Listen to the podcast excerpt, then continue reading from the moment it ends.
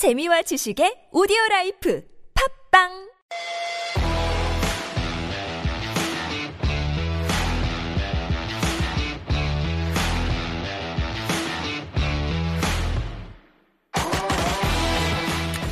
Musicians have shared the inspiration behind their great works. Some were inspired by real life events, some had a dream that led them to writing their songs, and for some it just happened when they literally followed what their lyrics said. And I'm talking about Missy Elliott. In her track Work It, the iconic part where the lyrics are not quite decipherable and famously misunderstood for something else is actually flipped and reversed, like it says in the lyrics. I put my thing down, flip it, and reverse it, which makes it like T as a river dinner. Anyway, I'm not going to go through all of that, but backwards, you get the point. Sometimes the best things are the simplest of things. It's Sunday, February 6, 2022. I'm Steve Hatherley, and this is the Steve Hatherley Show. I never knew that about what that was. That was just why I put my thing down, flip it, and reverse it backwards. You can try to decipher it yourself. First up today, Missy Elliott. Work it.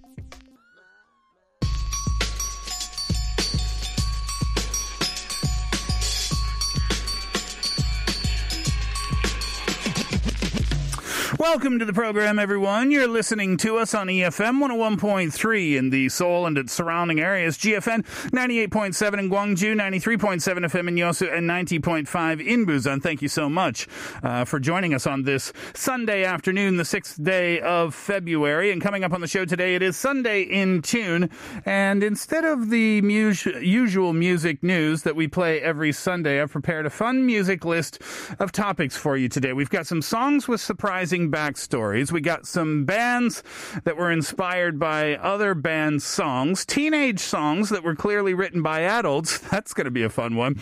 And popular uh, that are allegedly ripoffs. You can be the judge of that. Uh, we've got a fun lineup today. So I'll remind you if you have missed out on any shows or you'd like to hear them again, you can find us at some different spots. One of those is podbbang.com. That's P O D B B A N G.com. You can also find us at Naver's Audio Clip or at iTunes. And if you find us at iTunes, please do hit subscribe, hit five stars, and leave us a nice review as well. We'll hear a song, and when we come back, we get started with Sunday in Tune. Here's One Republic and Seeb, Rich Love. I remember talking and drinking what we could find. Burning all those candles and staying up through the night. We make reservations for the places.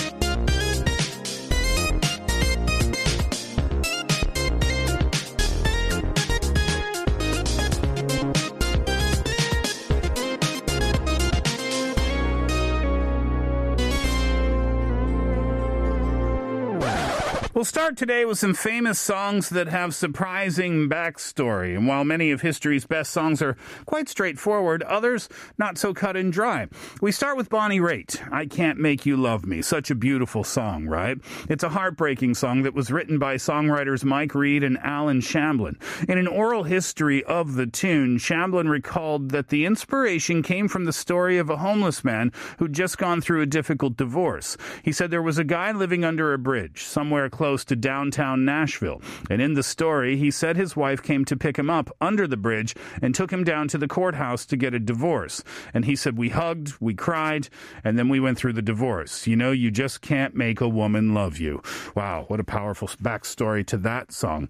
After that, we'll hear Aerosmith, Dude Looks Like a Lady. Aerosmith were working on music when songwriter Desmond Child was brought in to help them write. The band wasn't particularly welcoming towards outside writers, except for singer Steven Tyler. Tyler showed Child a song he was writing called Cruisin' for the Ladies, and Child told him he wasn't a fan of the title. It was then that Tyler explained that the original title was Dude Looks Like a Lady, and that it came from an experience he had while sitting at a bar. The singer looked over at what he thought was a girl with large blonde hair, only to discover that it was actually Vince Neil from Motley Crue. The band started chanting, That dude looks like a lady to mock Neil, and a song was born. Child said that Neil later found out about the song and appreciated the humor in it. He had a good laugh. He knows that, Child said in an interview. Two in a row, Bonnie Raitt, I Can't Make You Love Me, then Aerosmith, Dude Looks Like a Lady.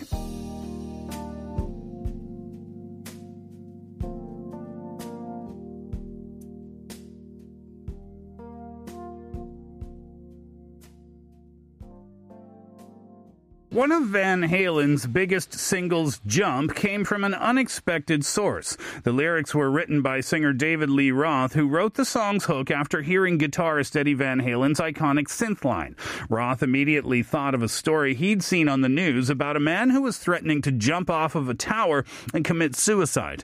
Roth recalled thinking that there would have been at least one person in the crowd around the jumper telling him to go ahead and jump. He wrote that single line first while being driven around LA. Quite the story there. After that, the Beatles, Let It Be. Paul McCartney's classic Beatles song Let It Be was inspired by a dream he had about his mother. McCartney claimed he was struggling personally at the time, delving deeper into drugs and alcohol. One night, he came home from a long night and fell asleep. When he woke up, he realized he dreamed of his mother who died when he was just 14. My mother appeared, and there was her face, completely clear, particularly her eyes, and she said to me very gently, very very reassuringly, let it be. It was lovely. I woke up with a great feeling. It was really like she had visited me at this very difficult point in my life and gave me this message. Be gentle. Don't fight things. Just try and go with the flow and it will all work out. McCartney woke up with inspiration and proceeded to write about his mother Mary in one of the most legendary songs in music history. Van Halen Jump, The Beatles, Let It Be.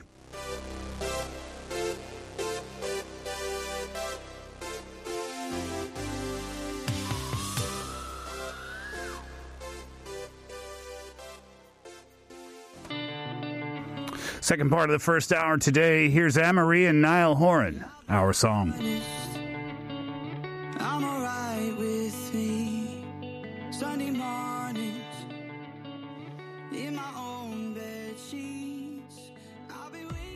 Quick reminder to wear your masks indoors and outdoors. Failing to do so is punishable by law. Also, please get your third shot, your booster shot, to keep your vaccines pass, uh, vaccine pass valid. Those will remain valid for six months in total.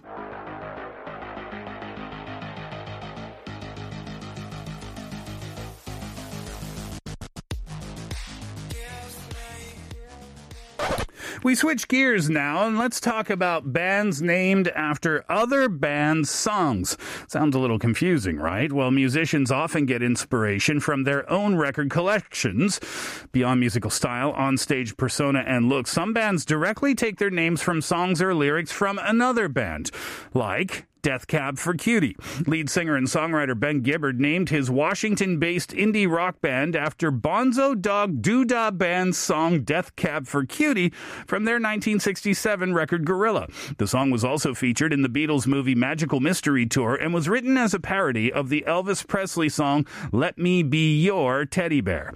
Radiohead you ever think about where their name come, uh, came from? Well, they first formed back in, 19, uh, back in 1985, and Radiohead was known as On a Friday, which was the day the British rock band would get together for practice. When On a Friday uh, signed to EMI Music in 1991, they changed their name to Radiohead after the Talking Heads' 1986 song Radiohead as a tribute to the New York City based rock band. I'm a huge Radiohead fan, and I did not know that. Here's Death Cab for Cutie Black Sun, then Radiohead Creep.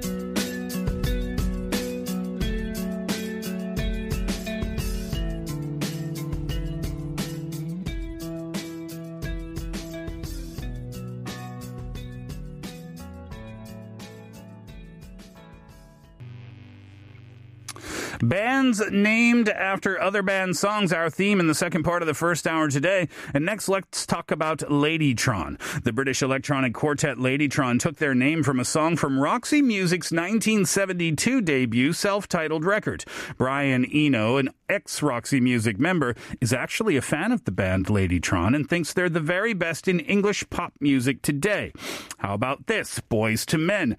Before New Edition's Michael Bivins discovered them backstage at a concert in 1989, the group Boyz II Men was once known as Unique Attraction. The group changed their name to Boyz II Men after the 1988 New Edition song Boys to Men. Bivins later produced Boyz II Men's first album a year after he started the New Edition spin-off group Bell Biv DeVoe. Also very, very good. Here's Ladytron Play Girl, then Boyz II Men. One sweet day.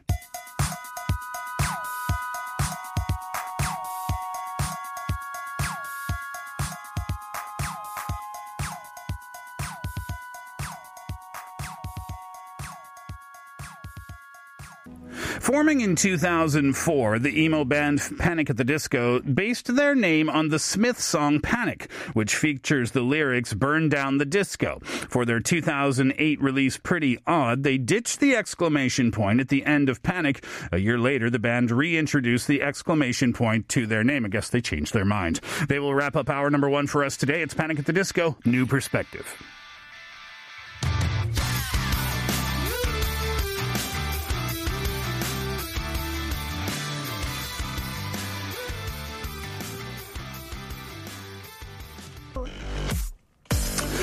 Hour number two of the Steve Hatherley Show. You're listening to us on EFM 101.3 in the Seoul and its surrounding areas, GFN 98.7 in Gwangju, 93.7 FM in Yosu, 90.5 in Busan. Thank you so much for staying with us for hour number two on this Sunday afternoon.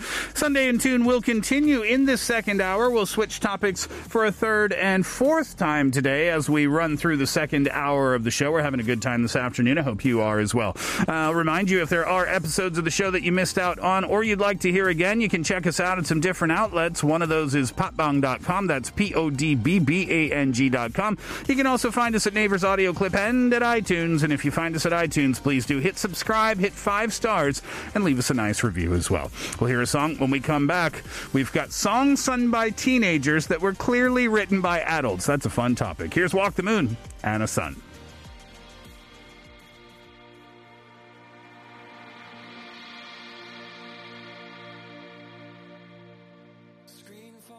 Music carries a long history of teenage artists singing songs written by adults. And because of this, we find young artists singing along to lyrics that they would not necessarily experience at their age. So today we've got some mature songs performed by artists who are way too young to be performing those songs. We'll start with Lil Bow Wow and the track Bounce With Me. Rapper Lil Bow Wow was only 13 years old when his debut single Bounce With Me hit music shelves in 2000. The Billboard hit was written by Bryan Michael Cox, Jermaine Dupri, and Shante Harris. It's hard to imagine that a 13 year old knows much about popping collars and getting dollars as he elaborates in lyrics such as, Around here we pop them collars, around here we get them dollars. Every girl I see that look right just make me gotta holler, or like me just gotta holla. A 13 year old singing about the club doesn't really make much sense in the first place. After that, we'll hear JoJo, Leave, Get Out. JoJo was only 14 years old when her hit single, Leave Get Out, hit the Billboard charts in 2004. The pop song was about kicking her man out of what one can only assume is her mother's house. It was written by Soul Shock, Kenneth Karlin, Alex Cantrall, and Philip Whitey White. The song's lyrics include, I gave up everything I had on something that just would not last. I think about how you promised me forever. I never thought that anyone could make me feel this way. Well, these lines certainly carry the raw emotions of young love, but they seem to imply a level of trust and commitment that JoJo may not have had time to develop at the young age of 14 years old. Here is Lil Bow Wow, Bounce With Me, then JoJo, Leave. Uh-huh.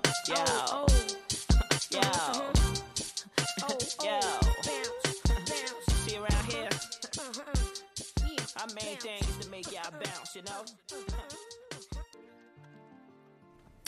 Willow Smith was only 10 years old when her debut single Whip My Hair hit the Billboard Hot 100 in 2010. The catchy tune was written by two songwriters, Ronald Jackson and Janae Luan Ratliff. And Janae Luan Ratliff. One line in particular, in a tough sell, considering Smith was barely in double digits when Whip My Hair came out. Hop up out of the bed, turn my swag on, pay no attention to them haters because we whip 'em off. How many haters do 10 year olds actually have? After that, Michael Jackson uh, with the Jackson 5, I Want You Back. Michael Jackson was only 11 years old when the Jackson 5 released their debut single, I Want You Back. That was in 1969.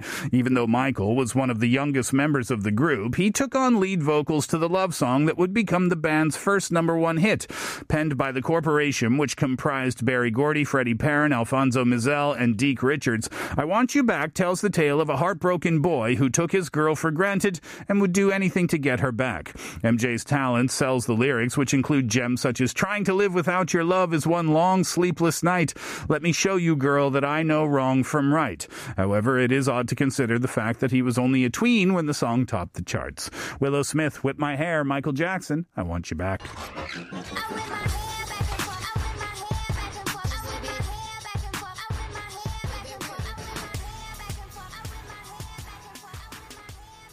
While many of Justin Bieber's early songs could fit the bill of containing too mature lyrics, One Time was the Canadian pop star's debut single that launched his music career. The catchy love song was released in 2009 and was penned by a group of songwriters. Though Bieber was only 15 years old in 2009, the song speaks of the struggles of both life and love, as well as his undying devotion to his woman. The lyrics go like this When I met you, girl, my heart went knock knock. Now them butterflies in my stomach won't stop, stop. And even though it's a struggle, love is all we got, so we gonna keep, keep climbing till the mountain top. Despite his youth, Bieber pledged to always be there for his one and only, a touching sentiment, if not one that rings somewhat hollow coming from a high schooler. Here's Justin Bieber before our 3.30 break today. It's one time.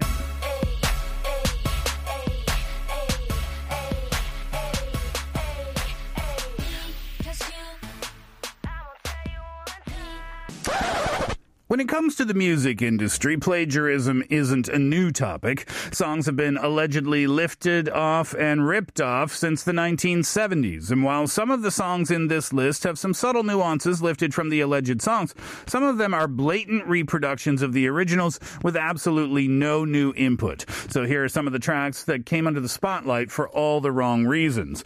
We start with probably the most well known on the list. It's Vanilla Ice Ice Ice Baby and Queen's Under Pressure. This one was less of an accusation and more of a fact. Queens Under Pressure had a hook that was super catchy and unmistakably unique for the years to come. What Vanilla did was the sample was to sample the USP music part that Queen's song was known for and use it in his song without permission. That right there is what plagiarism is all about. Textbook definition, right? The case went to court and Vanilla being smart pulled out of court and settled the issue by paying an undisclosed sum. You don't rip off the legends and get off easy.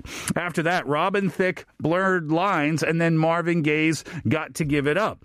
The accusation came from Marvin Gaye's family, who, who accused Robin Thicke and Pharrell Williams of lifting the drum beat and the rhythm of the original Marvin Gaye song. The accusations also rose from the fact that Robin Thicke had stated in an interview that he had drawn inspiration from Gaye's 1977 hit Got to Give It Up. The court ruled in Marvin Gaye's favor, and the duo was asked to pay almost $7 million for damages and profits earned for copyright infringements. That is not a small amount of money. Here's Vanilla Ice, Ice Ice Baby, then Robin Thicke, Blurred Lines.